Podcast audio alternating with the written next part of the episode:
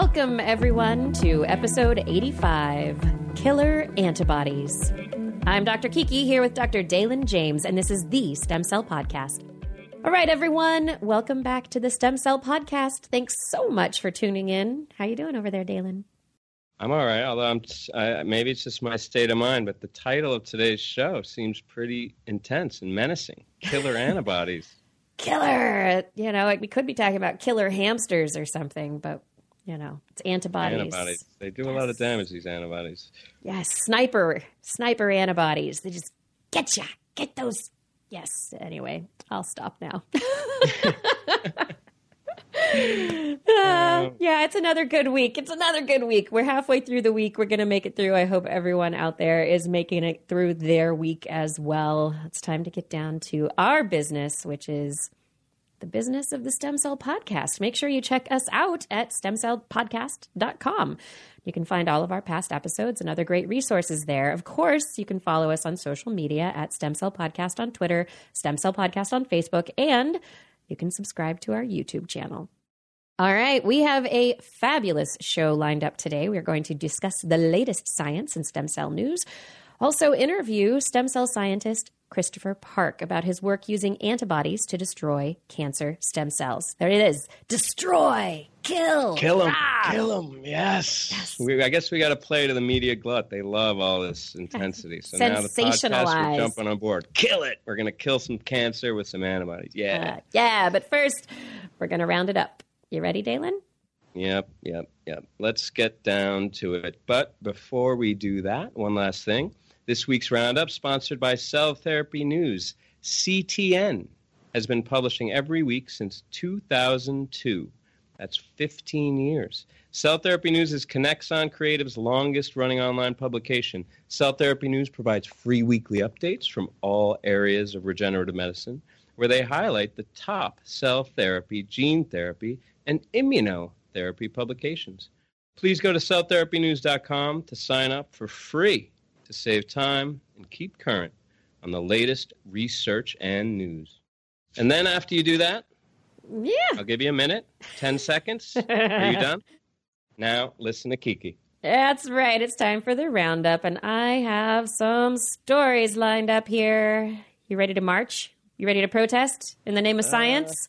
I'm so tired. it's, it's, always good. Get out for a walk, you know, go outdoors, okay. breathe some fresh air. You know, it's good for idea generation.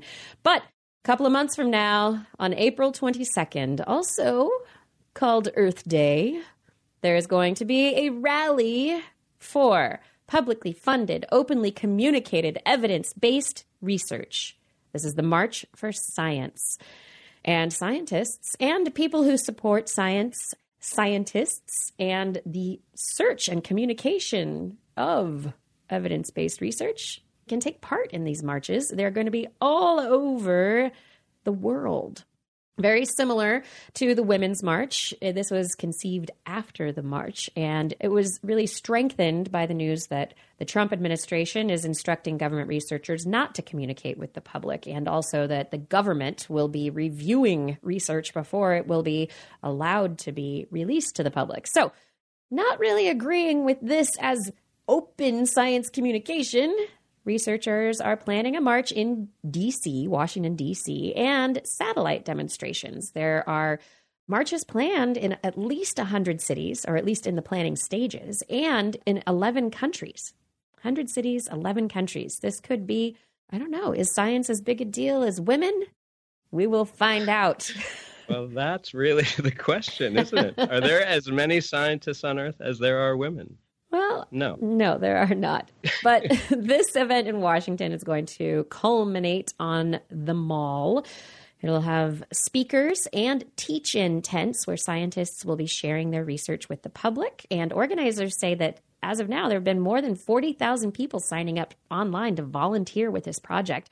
And they say the policies of this new administration really demand action. Carolyn Weinberg, a public health researcher and science writer who's co organizing the march, said, We feel that the time has passed for scientists to, in good conscience, stay out of this fight. There is no need to be partisan. Politicians on both sides of the aisle are guilty of positions that fly in the face of scientific evidence. But it's not possible to ignore policy when it affects not just your jobs, but the future of your field. So, a lot of researchers are skeptical still whether or not marching is a positive thing to do to advocate for scientific work. They worry it's going to harm science. Coastal ecologist Robert Young wrote in an opinion piece, an editorial for the New York Times, that this march is going to be perceived as a protest of Trump and it will trivialize and politicize the science we care so much about. So the question is is it going to politicize science or is this going to be nonpartisan and just be speaking out for science? Another quote Chanda Prescod Weinstein, a theoretical physicist at the University of Washington, says that science has always been influenced by politics. The universe may be doing things without any regard for human politics. It probably is, but there's always an agenda that is shaping who can do research, how we think about the research that we're doing, and the research we think is important to do. If you're interested in finding out more about the March for Science, go to www.marchforscience.com. Wow, we got to get out there in March. I don't know about the last quote. It was kind of elusive, but the first guy clearly just doesn't want his postdocs marching. And he's like, no, don't. You're trivializing it. Get back in the lab. Stay in the lab. Yeah. We can all take a, maybe take a little science vacation for a day. I don't know. Yeah, they should. Although they need to widen the scope. I think anyone who's ever yeah. taken a science class, how about that?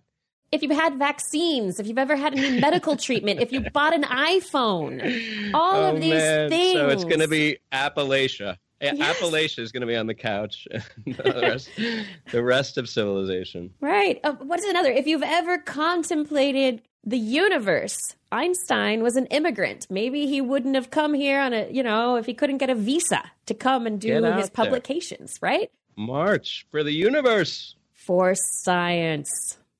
Researchers in China at China's Northwest Agriculture and Forestry University are not marching, but they're, you know, changing dairy cows, giving them a leg up against bacteria. See, marching, leg up. Ha ha ha ha. Oh, that's good. I, I slipped. I'm glad you mentioned that when I said slip pass. So, how are they doing this? They are using CRISPR Cas9 to cut and paste a gene for a protein, NCAMP1, that is linked to resistance against tuberculosis and other bacterial infections. They used for this CRISPR Cas9 technique to insert into fetal dairy cow genomes. I mean, they used something like 2,000 or 2,500 embryos. So they started off with a large number of cow embryos. And you know, they were like, all right, we'll see what happens. They ended up getting Mother cows giving birth to 20 calves, and there were 11 that survived past three months.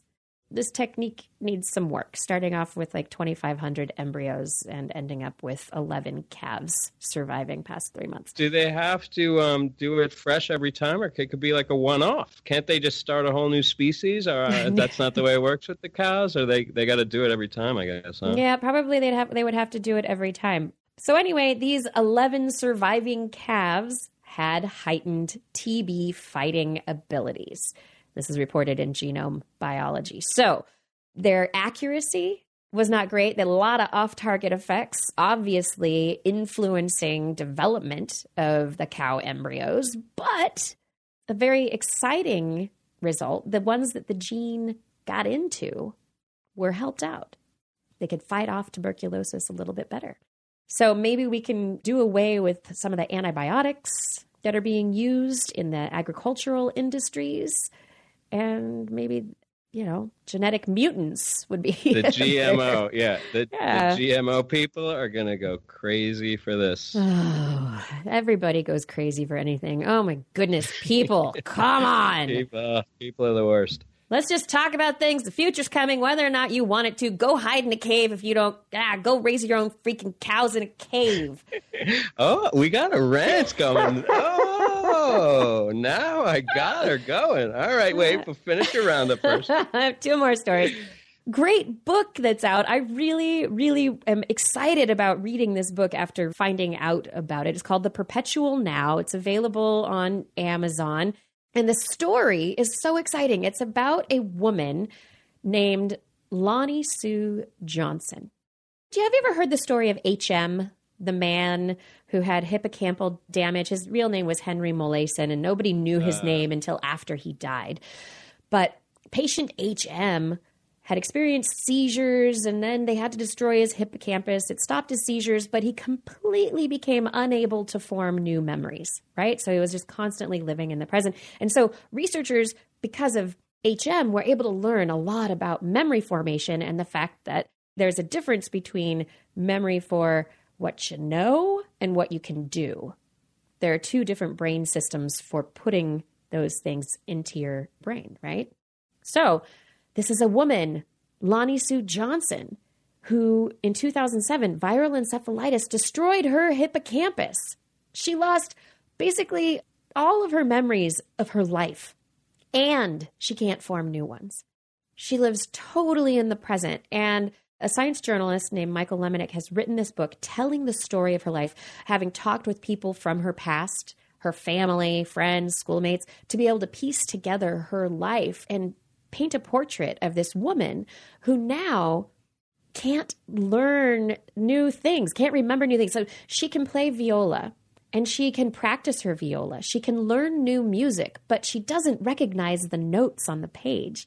She doesn't remember having seen the music before when music is placed in front of her, but she can play it and she can learn new songs and put the, the motor muscle memory away somewhere the neuroscientists are really curious about her brain because her education and her expertise. She was an illustrator.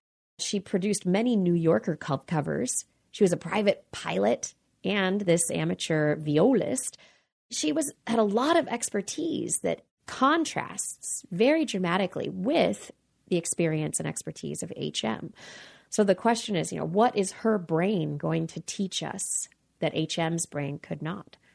And this book, I think, can be an amazing doorway into understanding amnesia, memory problems, the hippocampus itself. I'm excited about it because I studied the hippocampus and that's one of my areas of focus. And so memory to me is just, I mean, it makes us who we are. Who are you if you don't remember your past? Who are you if you can't put new memories away to remember what you've done and you live only in the present?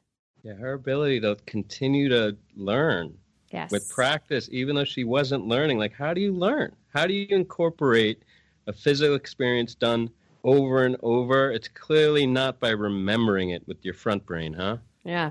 And the really exciting thing about this book being available, again, called The Perpetual Now, it's on Amazon.com, and sales generated through the links to Amazon.com are going to contribute to Society for Science and the Public's programs. So it's going to contribute to basically the understanding of science by the public, which is a very helpful thing. If you don't want to march on Washington, maybe a small portion of the proceeds of your purchase of this book can help people understand science a little bit better. And finally, I love birds. This is su- such a weird study. Chickens. All right.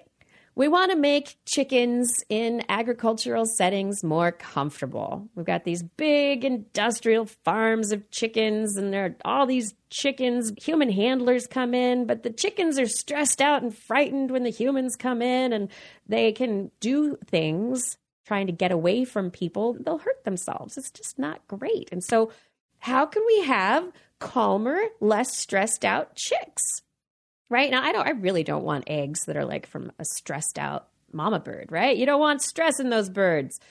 So, my alma mater, UC Davis, researchers there, Gregory Archer and Joy Mensch, have reported in Applied Animal Behavior Science that if you take chicken eggs and you expose them to 12 hours of light during incubation, that those chicks that were incubated under 12 hours make fewer distress calls and they really are calm next to a human. They don't really try and run away as much. As Archer says, chickens exposed to lots of light as eggs would sit in the closest part of the box to me and just chill out. And the other chickens not exposed to this 12 hours of light spent their time trying to get away. We don't understand how light has this calming effect on the behavior of the chickens. It's really weird. One of the strange results is those chicks that were exposed to 12 hours of light appeared to show lateralization of how they chose to exit this box that they were in with the human. So when Archer sat down in the box, those that had had the 12 hours of light would very obviously choose to leave only through an exit on the right side of the box or only on the left side of the box. And previous research has shown that exposing chicks to light during incubation can have cerebral lateralization effects. So that the birds actually, like one side of the brain might actually be becoming more dominant than the other. Mm. So really weird this thing. You see birds when they're sleeping, they kind of close one eye when they're sleeping, and maybe they'll close. Have you ever seen that? I don't look at birds. Okay, well, birds demonstrate this behavior where they'll close one eye while they're sleeping, and it's because the opposite hemisphere of their brain is sleeping. They go back and forth in which hemisphere of the brain is sleeping. If they've got one eye closed, you can go, oh, left eye closed, right side of the brain asleep it's my intuition here, but my hypothesis is that when they expose these eggs to light while the embryo is developing, that they're screwing them up on one side of their brain. That's what I'm thinking. I don't know. Possibly. I mean, chickens, they don't put their nests out in the open where light is going. I mean, chickens like to put their nests in little enclosed spaces. Yeah. This is yeah. why you have like these nest warm, dark nest areas for chickens. I would say chilled out or like burnt out. Um, dumb. Um, semantics. Yeah. Do you like your eggs dumb or stressed? that's, that's, a tough right. choice. I'll take them dumb, to be honest. A dumb egg, you know, tastes just as good as a smart egg, in yeah. my view. Yeah. So we'll see. They're going to start testing in large commercial incubators to see if this can reduce these anxious behaviors of chicks and chickens and lead to healthier, happier chickens. Healthier and happier dumber and more docile. That's right. oh, my. So, you know, chickens, humans, mouse, pigs, we're all our own species. Sometimes. the, the day. Sometimes. Maybe not always. So this is really great. It's like a forecast of next week's show, which I'm super excited about. Yeah. I don't know about you, but it's going to be I'm so cool. very excited.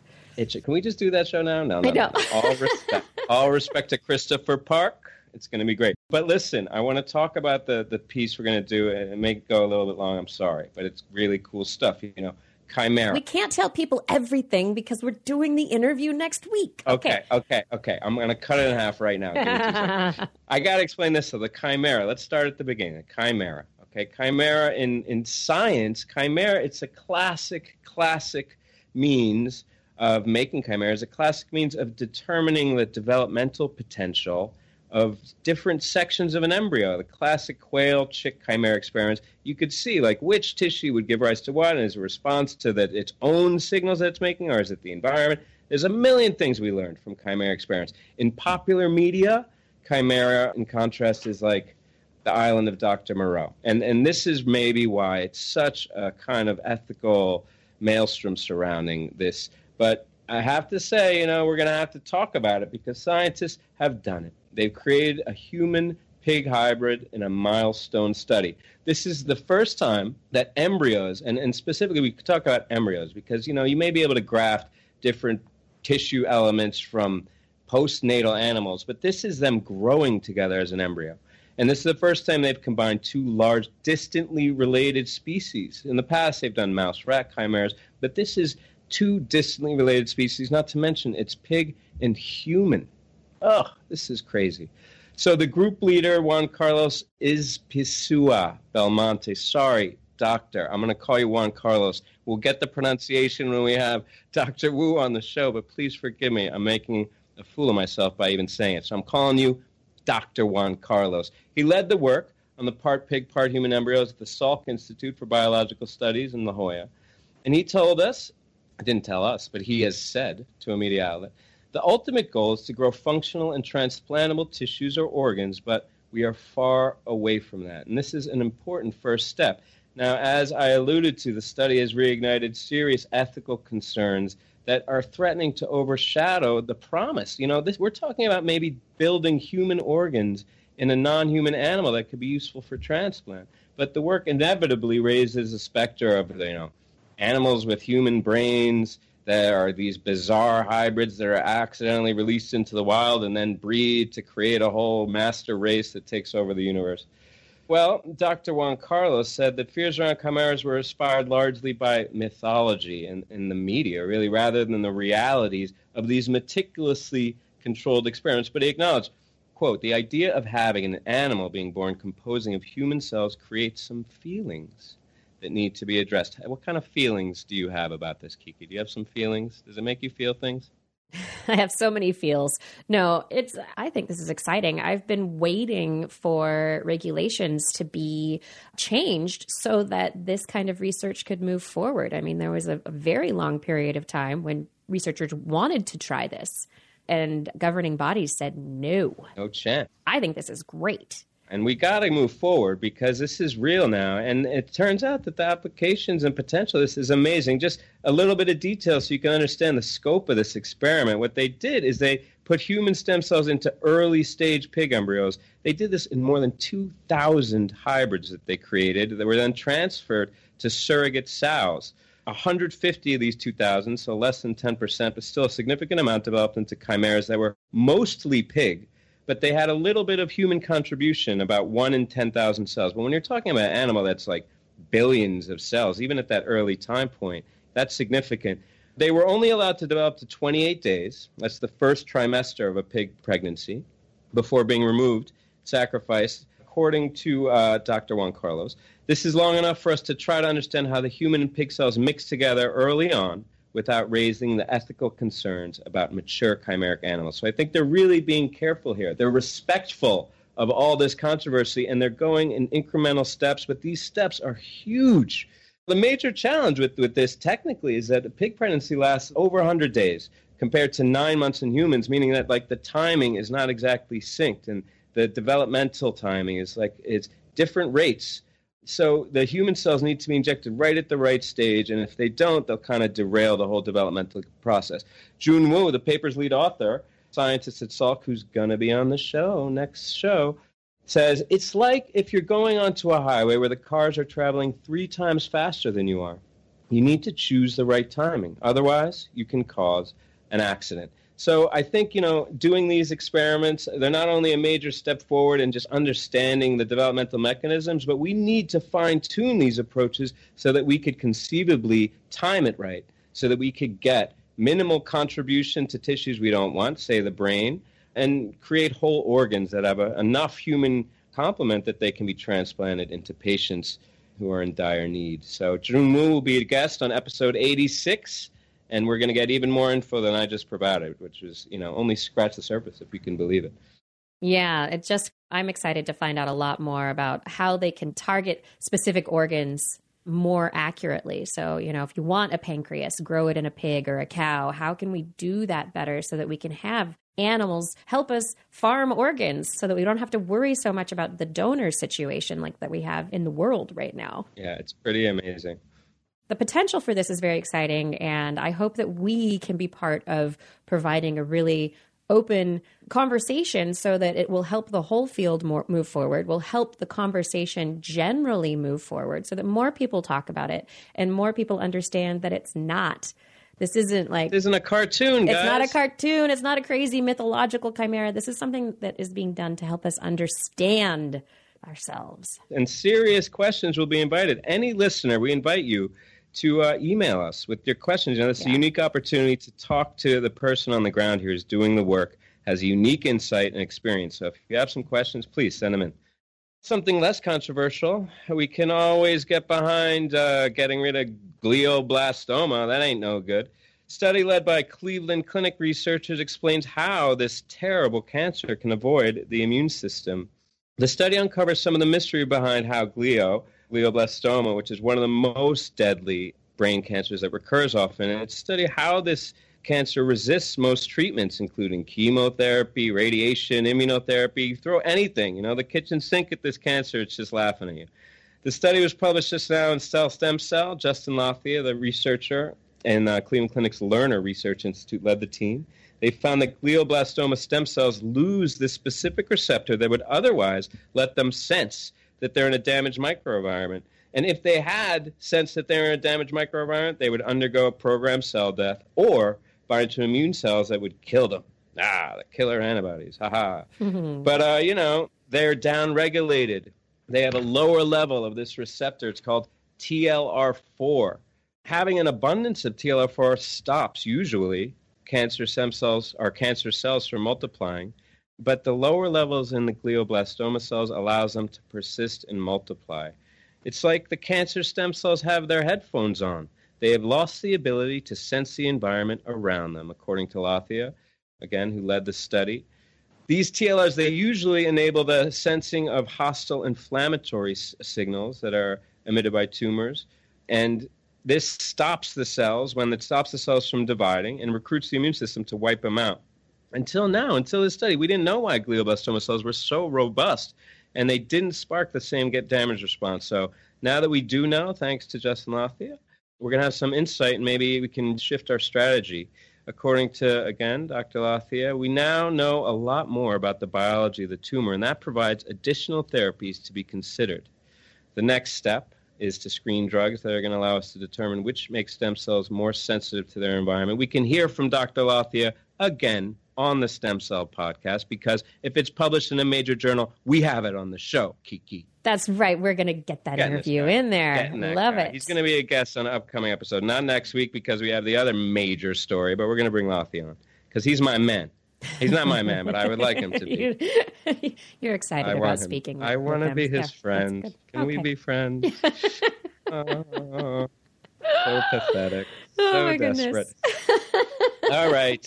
My desperation aside, I want to talk to you in the last half of my roundup very quickly mm. about endocrinology. Okay, guys? Endocrinology, you're all saying, what? Well, endocrine is probably center to the most important experiences of your life. I'm going to get out there and say that. You know why? Because endocrinology is a study of your hormonal system. We all been there. We all been there. All right. Uh, so I'm going to start with a story. I go. I, am there a lot. you still there? Oh man. Well, I passed through that. Now I'm like hormonal decline. It's a total disaster. And that gets to the second half of my story. But let's start with another mystery: the thyroid. You know, what's the thyroid? People say. Well, first, let's just say why this is an important story. Scientists have found a way to efficiently engineer new thyroid cells from stem cells. Now, remember, this is in mice, but it's a first step towards treating human thyroid disorders, okay, and diseases. Uh, a report that was published in Stem Cell Reports. So now, again, what's the thyroid? Nobody knows, nobody cares, but you ought to. The thyroid is a gland in the middle of the lower neck, and it produces hormones, you know, hormones, action at a distance. They reach every cell, organ, tissue. They help control metabolism, notably growth, puberty, all kinds of cyclical elements of our miserable existence in adults and as teenagers. Oh, it's all so gross. But thyroid diseases are also common, you know, outside of puberty and all the other stuff that we love about the thyroid. The thyroid diseases are pretty common, which the gland is either hyperactive or hypo you know, produces too much or too little. It's hyperthyroidism and hypothyroidism. It's thought that around 20 million people are living with some kind of thyroid disease. That's a huge number, 20 million, and we don't really know why they have these diseases.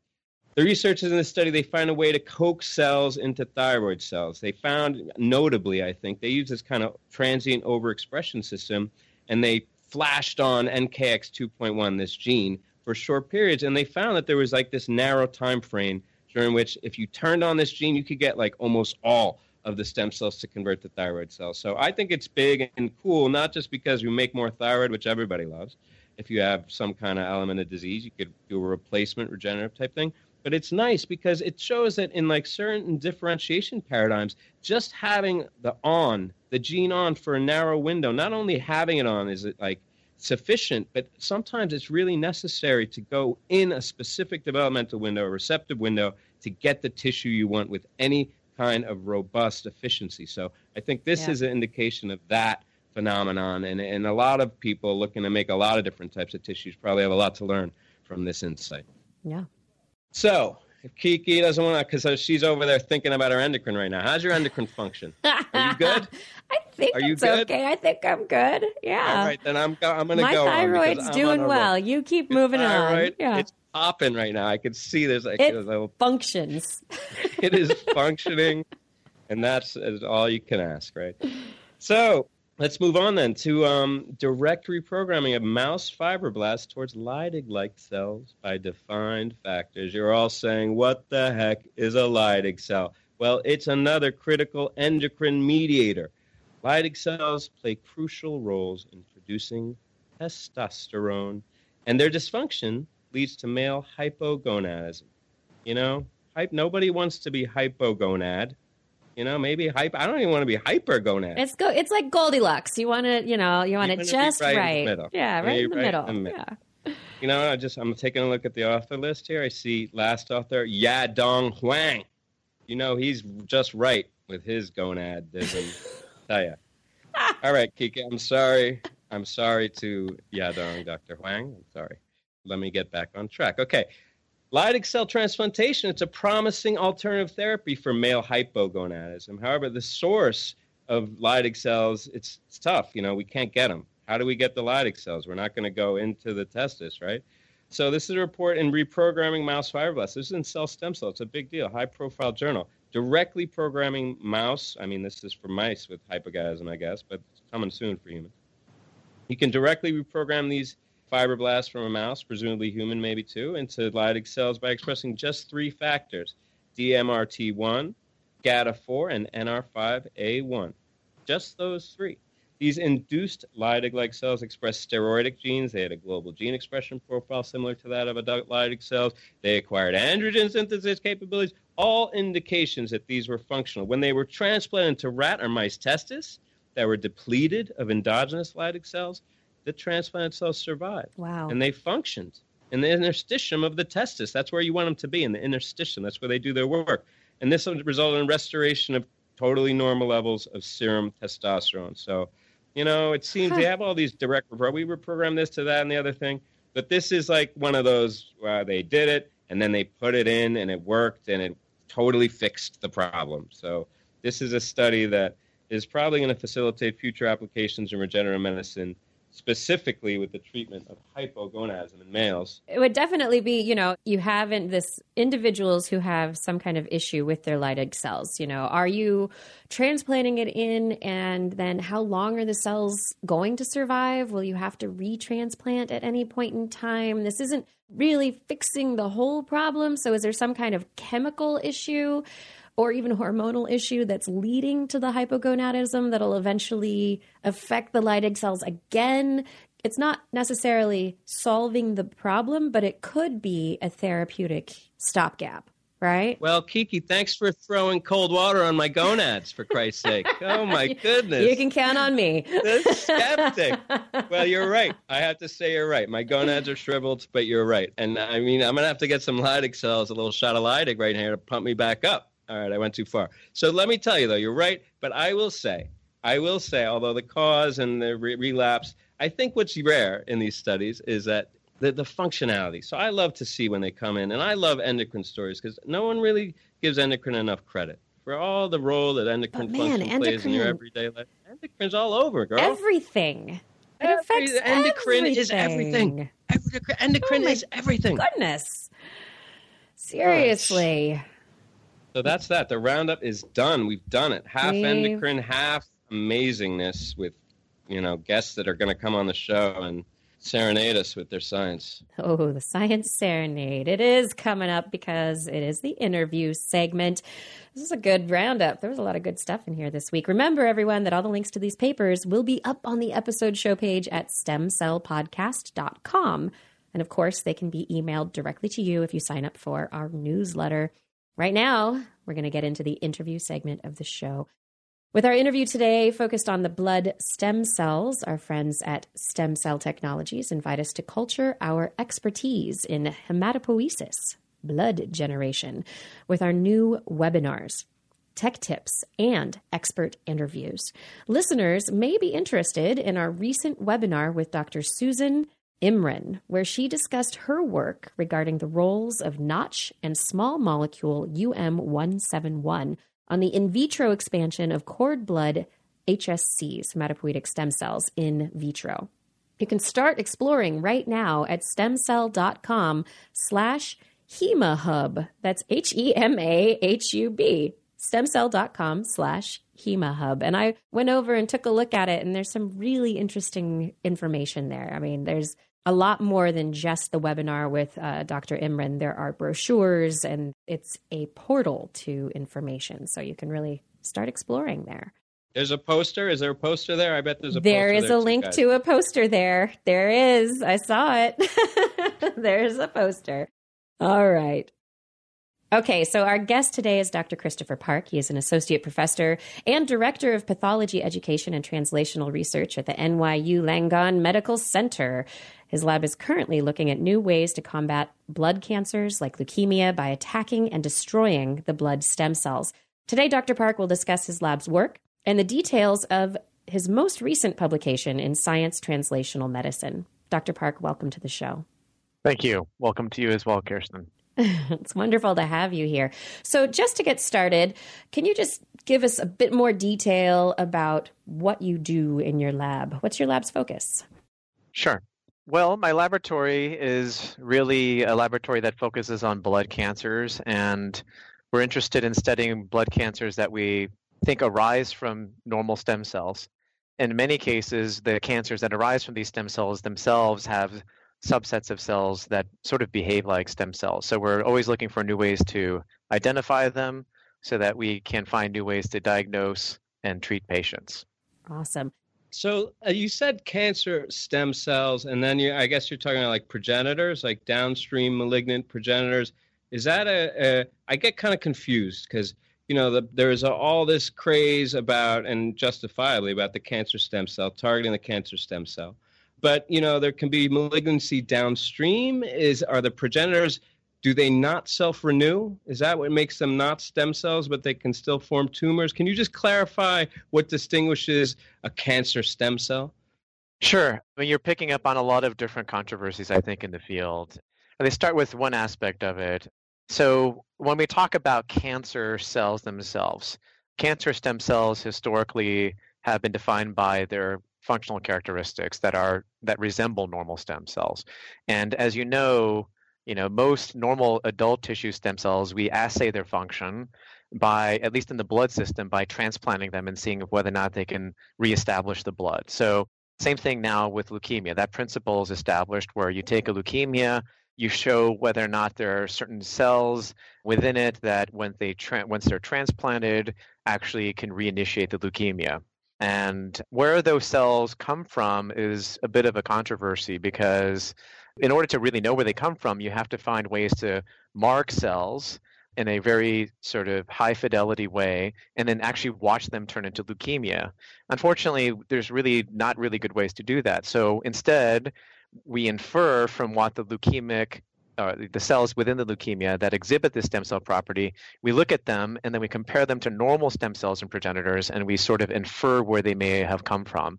So this is maybe wrong in terms of how we think about it. And I think a lot of new data about how we think about cell of origin and blood cancers is sort of being turned upside down as we realize that you know making this assumption that the leukemia stem cell you know by comparing it to normal progenitors or stem cells we can actually figure out where it comes from. That that may be incorrect right? Because we think that there's probably plasticity in these tumor cells and then of course there's potentially is plasticity even among normal stem and progenitors.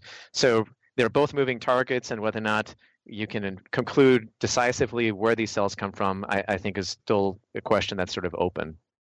And when you're talking about treatment eventually, I mean, do you have to target exactly where they're coming from? Does tissue of origin really matter or point of origin really matter as long as you can find them? Yeah, I mean that's a great question. I think that historically people would have, you know, definitely said, well, so this is a basic science question, right? Where does what cell, mm-hmm. you know, accumulates mutations and then what turns into leukemia? But there is a sort of a budding field, what we'll call pre-leukemic stem cells, and you know, people have really been able to show, including our group in our recent paper, that even in leukemia patients, if you sort out non leukemic cells that are their sort of normal stem cells, meaning that if you take these cells out of a leukemia patient, they still are able to give rise to normal lymphoid and myeloid cells in the blood when you transplant them. They already harbor these early mutations. And so we know that they're early events. And the fear is that these may actually be the reservoir from which relapse occurs right? Mm-hmm. we we think that it's only the fully transformed cell that can reinitiate leukemias after treatment but there are patients who relapse a little bit later and it's really unclear whether or not there's sort of an ongoing sort of pool of non-leukemic cells that are still acquiring other mutations that could eventually give rise to those relapse leukemias. It's more than a basic science question in my mind. Okay this is, uh, I mean, speaking of basic science that translates to the clinic, though, and, and following up on your question, this is a good time to elaborate maybe on your study and the, the ideas that really are putting forward there. Would you mind? Yeah, absolutely. Uh, you know, our, our studies really were originating from just figuring out at sort of what molecularly characterized stem cells in myeloid disorders, meaning acute myeloid leukemia, myelodysplastic syndrome, that distinguish them from normal stem cells. And you know, there's a lot of literature that suggests there are very similar fundamental mechanisms that regulate self renewal in both the normal and malignant state. But you know, still there's something obviously different about the malignant stem cells, right? Because these uh, cells have acquired some mutations that presumably rewire their gene expression programs, their chromatin accessibility states, so on and so forth. And so we started out by doing what a lot of groups have been doing for a long time, which is looking for differentially expressed genes. And we have many. There are literally thousands of reproducible gene expression changes in disease stem cells, whether or not you compare myelodysplastic syndrome stem cells to normal stem cells or acute myeloid leukemia what we thought at that time were enriched for stem cells versus normal stem cells. But as a hematopathologist, obviously, I'm interested in things that we could easily measure and translate into the clinical setting. So in hematopathology, we use flow cytometry to identify cell surface proteins that are differentially expressed between malignant and normal states. So that's an obvious set of molecules to go after, right? If there's a protein that's on the surface that's in the malignant state but not in the normal, that might give me a way to diagnose the disease, maybe track the disease even after the patient's been treated to look for minimal residual disease. And then, of course, they may be specific antigenic targets that we can take advantage of with targeted molecules, meaning antibodies, or if we can understand how those cell surface proteins may signal into the cell, maybe that will reveal some other vulnerabilities for these stem cells. But you know, that's kind of the genesis of the, the project. We obviously find that CD99 is frequently overexpressed in highly purified stem cell subsets in MDS patients compared to normal, and also in what was previously thought to be the most enriched stem cell population within acute myeloid leukemia. And what the excitement around this marker is, is that it's so frequently occurring in greater than 80% of patients, sort of regardless of their mutational status, that it seems like something that would be generally useful both in the diagnostic and the therapeutic setting. Do we know what is CD99? What is do we know what it does or what it signals to in the in the cell?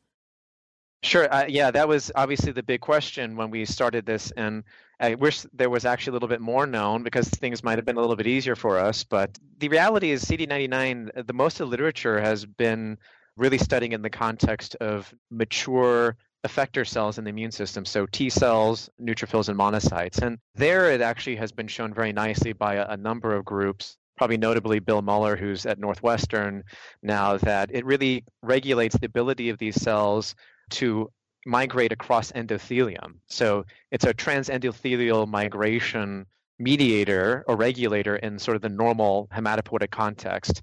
Now, CD99 has been shown to be upregulated in certain blood cancers, notably T lymphoblastic leukemias. And we actually use that as a marker for our diagnosis in the pathology setting. So it's a well known marker to us in that sense. And it's also known to be upregulated in other solid tumors in patients notably Ewing sarcoma, but it's not really generally thought to be something that's present on other human cancers or other cell types. So when we found it as being upregulated by using more sensitive techniques, meaning flow cytometry as compared to immunohistochemistry, we were very excited about the fact, again, how frequently it was overexpressed. We assumed that it has a similar function in acute myeloid leukemia and MDS. And we have some early data in the laboratory using simple model systems in in vitro tissue culture models across transwells that it probably has this sort of function in acute myeloid leukemia but we haven't really proven that in vivo. So it's a little unclear, but it's likely that it's regulating the ability of these cells to move around from the bone marrow to the blood and, and potentially back from the blood into the bone marrow. So, in terms of that transit, how do you think, like therapeutically, is your targeting approach working by minimizing the chance of the disease, these abnormal cells, to like transmigrate, metastasize, and spread? Like would you use them coupled with the typical chemotherapy to try and ablate and avoid them hiding out in these residual reservoir niches is that the idea that it's like it's a spreading phenomenon or is it just targeting the cells directly for apoptosis i mean i know you have in the yeah. study the sarc family kinase element maybe you could elaborate on the mechanism of action sure. a little bit so we could sure. distinguish those two yeah, absolutely. I mean, as far as the paper goes and, and the mechanism of action of our antibody, we show that the antibody applied to cells both in a tissue culture dish or into an animal and grafted with the human leukemia that we can eliminate the leukemia. We think that most of those effects are by directly causing those leukemic cells to die. Now, whether or not you can take advantage of that in combination with therapeutic approaches that might mobilize leukemia cells out of the bone marrow, we think that's a definite possibility. You know, these types of strategies have been used in human AML. So patients can be treated with things like GCSF to mobilize leukemic cells out of the bone marrow into the peripheral blood. You get a transient increase in the number of leukemic cells in the blood. And we know that those leukemic cells are very sensitive to elimination with even standard chemotherapy. So you could use our antibody in combination with mobilization strategies like GCSF. We think that's definitely a possibility and something that we would probably want to try once we get the antibody that can go into people. But it's also possible that the antibody could have this additional role in addition to its direct cytotoxicity. It could be an additive sort of uh, effect of the antibody where we might have two different activities that would help us clear leukemic cells more effectively. So, when we're talking about this actually moving closer to therapy. I mean, I love the the um, flow cytometry. I mean, that's something that a lot of hospitals might be able to apply very easily. And so, is this one of the main reasons you're going this direction to make it quicker and easier to be able to identify and then to go on to therapeutic? I think that's uh, I mean, the goal obviously is to get the therapy into patients. As a pathologist, I sort of see low hanging fruit as identifying a biomarker that will help us identify disease cells with, you know, very high levels of sensitivity, because this is something we struggle with as pathologists on a, on a routine basis, right? A patient comes in, they respond very well to some therapy, and you're trying to figure out whether or not it's likely that you clear the disease or if there's any likelihood of disease coming back. In fact, you know, there's some strategies in flow cytometry in the context of acute lymphoblastic leukemias where we could detect by flow cytometry residual cells down to a frequency of maybe 1 in 100,000 and it's very predictive on who will actually relapse, right? So the sooner you can find really low levels of bona fide disease, presumably that will trigger some clinical intervention or at the minimum certainly better surveillance of those patients. But you know ideally if you could detect these cells at very low levels and whether or not it's an anti-cd99 directed therapy or, or something else you know it will allow you to start treating patients before they have a full-blown relapse leukemia where they're really suffering all the consequences of having their bone marrow essentially replaced by these leukemic cells. So I think that's kind of the ultimate goal, right? To treat patients even if, who we know will relapse even before the disease is obvious, but obviously to do it in a non toxic way. Obviously, you're close to the field and you know better than I, but I've heard this in, in different contexts. People looking at looking for one thing and, and seeing that there's a low level in healthy patients of these pre-mutations, particularly in uh, that are predictive of hematologic malignancies. So, are we talking about patients who have already manifested full blown diagnosable in a traditional context, and then once they're treated and in remission, you can kind of anticipate and squelch any relapse? Are we talking about pre treating patients? Are we talking about routine? Like, is that a, is something that you could envision where you have a routine screens on a smaller scale that because you have these really predictive markers with high sensitivity, that you could see the leukemia in these pre-mutation patients, or you yeah. could see something as predictive of them and then just shut it down. Is that like a realistic landscape? Do you think? I think uh, many people in the field believe so, and I think my bias is that I think it's clearly something that could happen.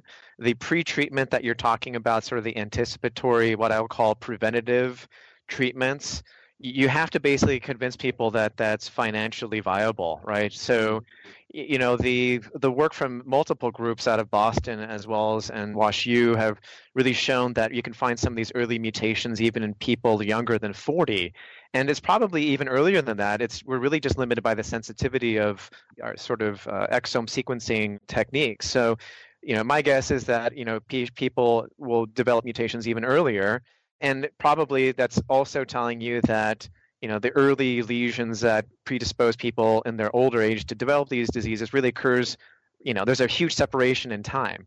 Now the question would be if you find one of these mutations right can you pre-treat these people before they really have any clinical really overt manifestations? I, I think it'd be in terms of convincing insurance companies to do that.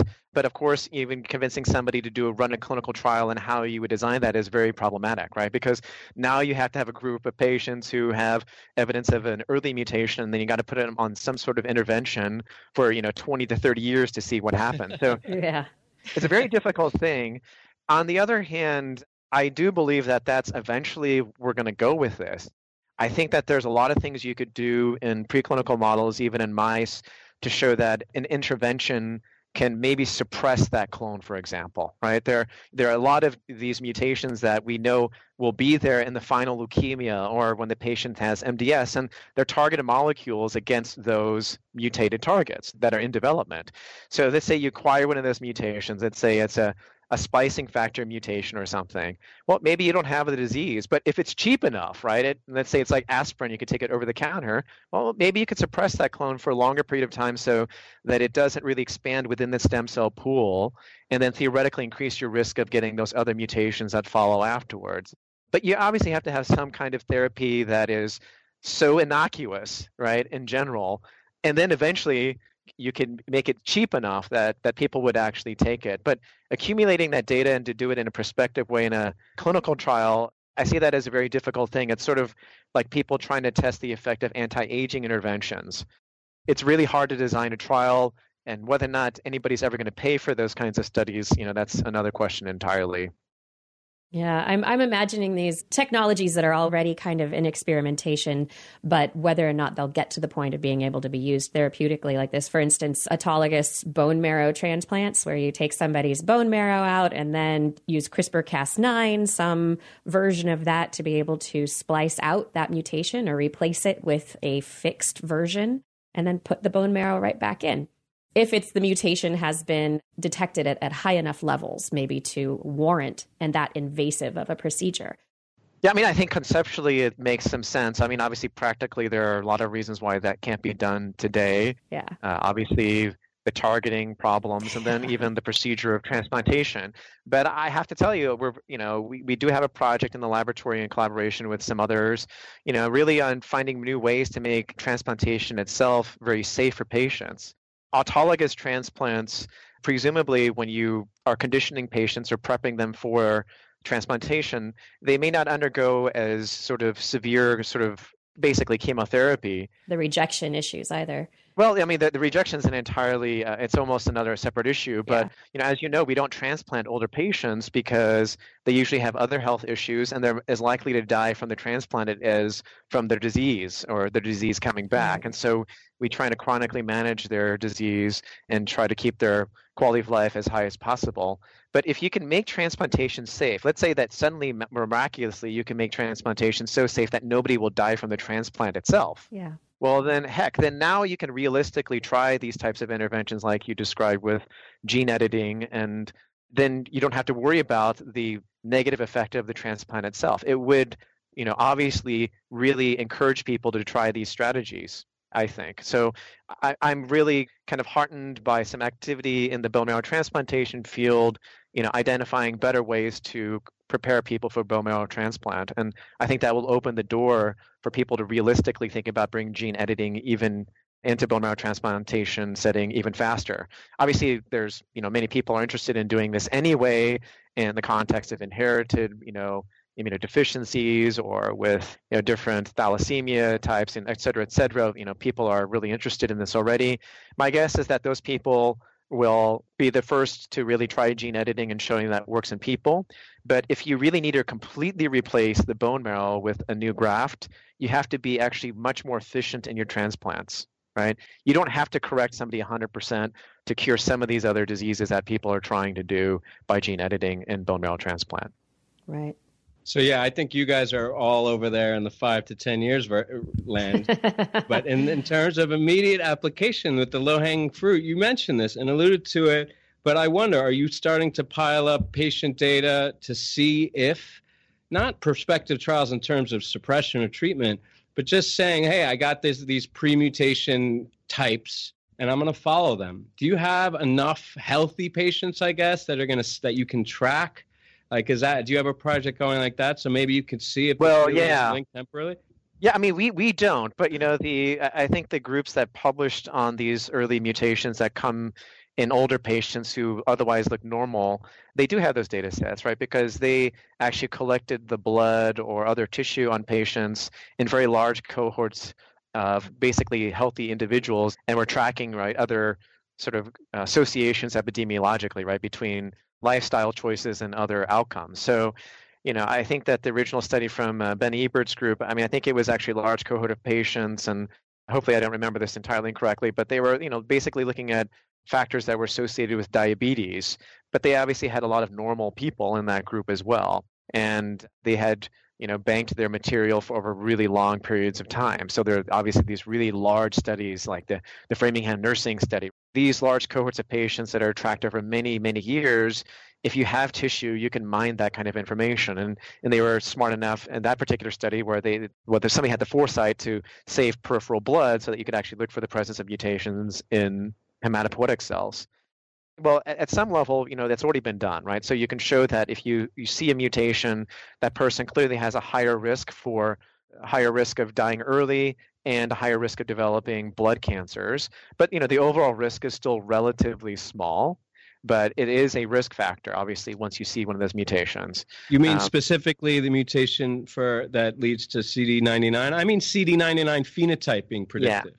Oh well, yeah. Okay, so the low-hanging fruit for CD99, as I see it, is you basically look at a group of people you know, again, if they're healthy, large group, and you see evidence, let's say by flow cytometry, that CD99 is elevated on, let's say, their stem cells in their bone marrow, then maybe that might be predictive.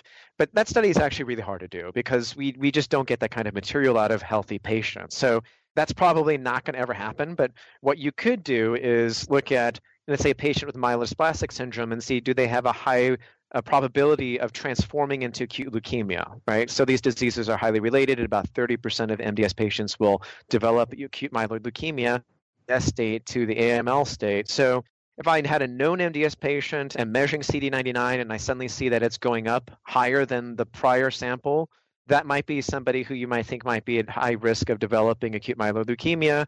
And those studies can be relatively easily done in centers where you have large numbers of, let's say, MDS patients being evaluated by flow cytometry. So that's that's something that we're doing here at NYU. But you know, it's something that could be done really fairly easily at any busy, relatively busy cancer center. Nice. And so, where are you going next? What's next on your plate? Well, you know, one of the things that our paper highlighted is that not only does our marker identify leukemia and can distinguish it from normal hematopoietic stem and progenitors. But the other thing that it can do is that the cells within the leukemia that have the highest levels of expression of the marker are really enriched for this ability of reestablishing leukemias upon transplantation. So we we argue it's a leukemia stem cell marker, and it's actually the first really, I think, really good marker that could distinguish among leukemic cells in a very sort of robust way those cells that have this ability to reinitiate leukemias. And so we, in the paper, describe many of these gene expression differences between these two populations. So we want to understand really at the molecular level what's different about these cells. So we didn't characterize, for example, whether or not the mutational spectrum of cells in the leukemia differ based on their ability to reinitiate leukemias or not. So that's something that's very simple to do, right? We can sort cells that are high levels of expression for CD99 versus low. We can look at their somatic mutations. We can look at the RNA expression data and look if there are differences in other genes that we really didn't consider, right, on our first pass analysis. As you know, in our field, there's a concept that differential splicing may actually be regulating the genes that are being expressed and therefore their protein products. We actually haven't mined our data for that. And it actually allows us to actually start to do other types of studies on a large scale that haven't been really done before in leukemic stem cells, which is things like directly measure proteins using high throughput proteomic approaches. So these are all things that we're interested in. But I, I think more importantly, once you can isolate these cells, now you could actually just do you know maybe you have a certain pathway you think is important well you could do a very short-term perturbation even in the in the dish transplant those cells and see whether or not you've actually affected their ability to transplant the disease. And so, you know, we actually have all kinds of things like that that are sort of in the works. But you know, obviously, developing uh, therapeutic grade antibodies against uh, the protein are things that we're very much interested in. We describe one of our new clones in the paper that really can directly uh, kill these cells, and we could actually show that at least in our xenograft models that the antibody has sort of a selective effect against leukemic stem cell enriched populations. So obviously antibody therapeutic development is something that we're very much interested in as well. Wow, tremendously fertile ground. I mean, we think so. You know, I think uh, the a lot of other, you know, sort of novel concepts that were in the paper really, I think, are challenging the way we think about even heterogeneity within cancers.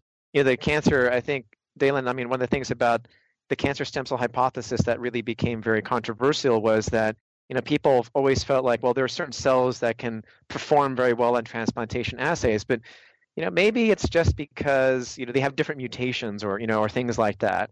I, I think our data sort of suggests that that's really not the basis of the the differences in the functional heterogeneity. And i think we have a, a unique way to separate out and to actually demonstrate that that's really not distinguishes this population, which has this unique property, right, of being able to transplant the leukemia. So if that's the case, you know, that really means that some of the original ideas around the cancer stem cell hypothesis probably are still true in leukemia. And so, you know, in some ways, we're reaffirming, I think, some ideas that are relatively old, but that have been controversial for a while. And I, I think the problem in our field really has been that we haven't really had really good ways to purify these cells in a way where we really had highly purified stem cell populations. We always had a lot of noise. And so we think that we have more clarity on what regulates these cells. And so you're right, we have many, many more years, I think, to figure out what really distinguishes them. But, you know, we're very excited about it. Yeah. I think this point that you bring up also is about the controversialness. You know, maybe things were not as accurate once upon a time as they or historically as they are becoming now. And so maybe this will solve part of the non-replication problem in in cancer research publishing. You know maybe this is part of the issue that there's this the increased accuracy will really get at these underlying controversial hypotheses and make them not not so controversial anymore. Well we hope so. The biggest i think you know unresolved question which our study does not actually resolve which i will acknowledge in the cancer stem cell field is this idea that you know cancer cells can sort of toggle between a stem cell like state and a non-stem cell like state. Like it's a reversible or a plastic state. You know i would not necessarily argue against that possibility but you know as as my mentor Irv Weissman at stanford always said regardless of whether or not they can toggle between the states they are different states that are regulated by different pathways.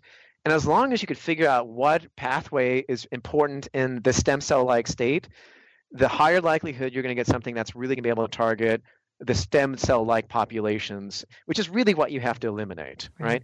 The beauty of our strategy, and actually most therapies out there, is that people sort of stem cell targeted therapies is they actually kill most of the cancer cells in addition to killing what they are calling cancer stem cells. So, similarly, our antibody kills everything and it kills what we think are truly leukemic stem cells. So, nobody's really developed a therapy that only hits the stem cell and the cancer with you know leaving everything else untouched.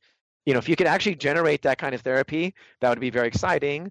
Although i'm not even sure that's really necessary. You know as long as you get a therapy that you know really effectively hits bona fide cells that have this ability to self renew i think you have a chance for a curative therapy.